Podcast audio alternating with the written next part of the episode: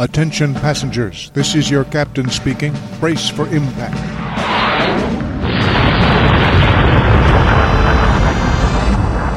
This is Tom Lewis. In my book, Brace for Impact, I gave you the big picture about the beginning of the crash of the industrial age. Here on the Daily Impact, we chronicle the downward spiral.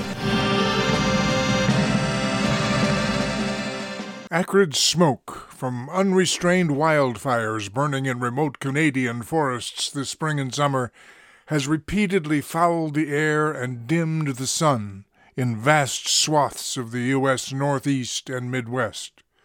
Because of it, for a time, the air quality in New York City was the worst of any city in the world. Meanwhile, the entire southern U S is locked in a heat wave of unprecedented severity and length, with the entire area seeing prolonged temperatures above one hundred degrees Fahrenheit and as high as one hundred twenty degrees. This weekend, one-third of the U S population is under extreme heat advisories.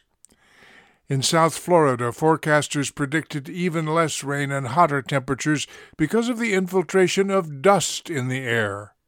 Dust blowing in from the Sahara Desert in Africa.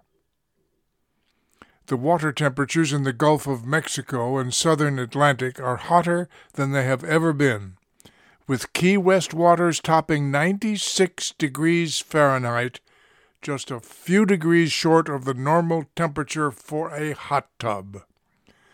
Any hurricane entering such energy-rich water is going to go immediately to afterburners, and forecasters are predicting a more than a more active than usual hurricane season.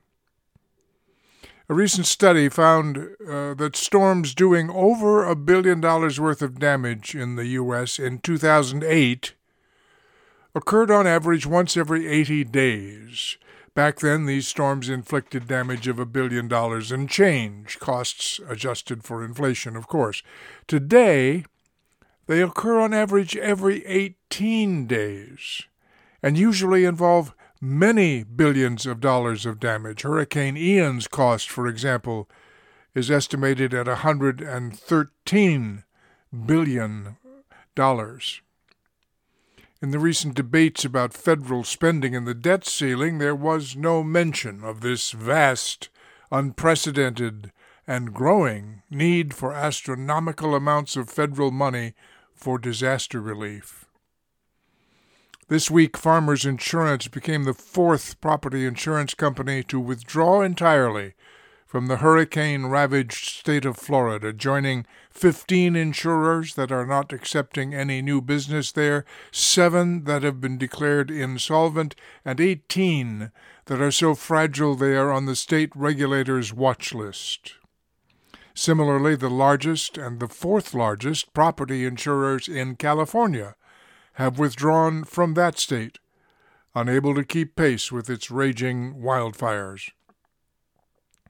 At the same time, in the same country, torrential rains caused catastrophic flooding throughout New England and the Northeast in the second week of July, destroying roads, displacing thousands of people, and submerging towns and cities such as Vermont's capital city of Montpelier.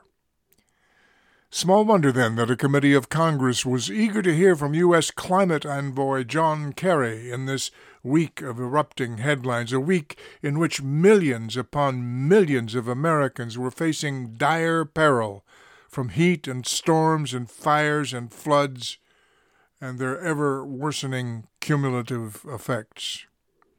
The big wonder is that the Republicans in the committee used the occasion not to express concern for their constituents, but do you accuse Kerry of making up the whole thing?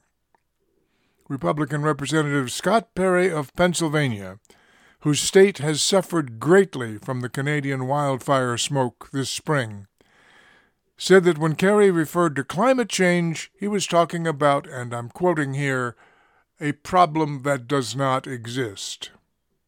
When Kerry asked why the world's scientists and one hundred ninety-six countries are obviously worried about a non-existent problem, Scott's answer was swift and assured, because, he said, they're grifting, like you are.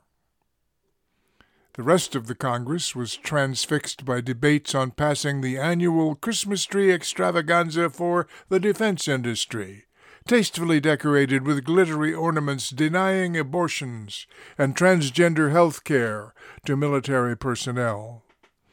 And meanwhile, Florida, the state more punished by climate change than any other, this week illuminated our times by inaugurating new laws banning any classroom discussion in any grade of sexual orientation and gender identity, making it a crime to use a bathroom not intended for one's gender at birth, and prohibiting school employees from asking students about their preferred pronouns.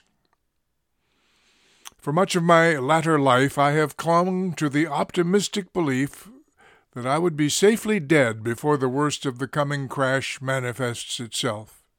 This week, my pessimistic self is telling me I might not make it. To keep up with the ways our industrial world is falling apart, subscribe to the Daily Impact. To better understand them, the second edition paperback edition of Brace for Impact is now available at amazon dot com. For now, this is Tom Lewis saying, brace for impact.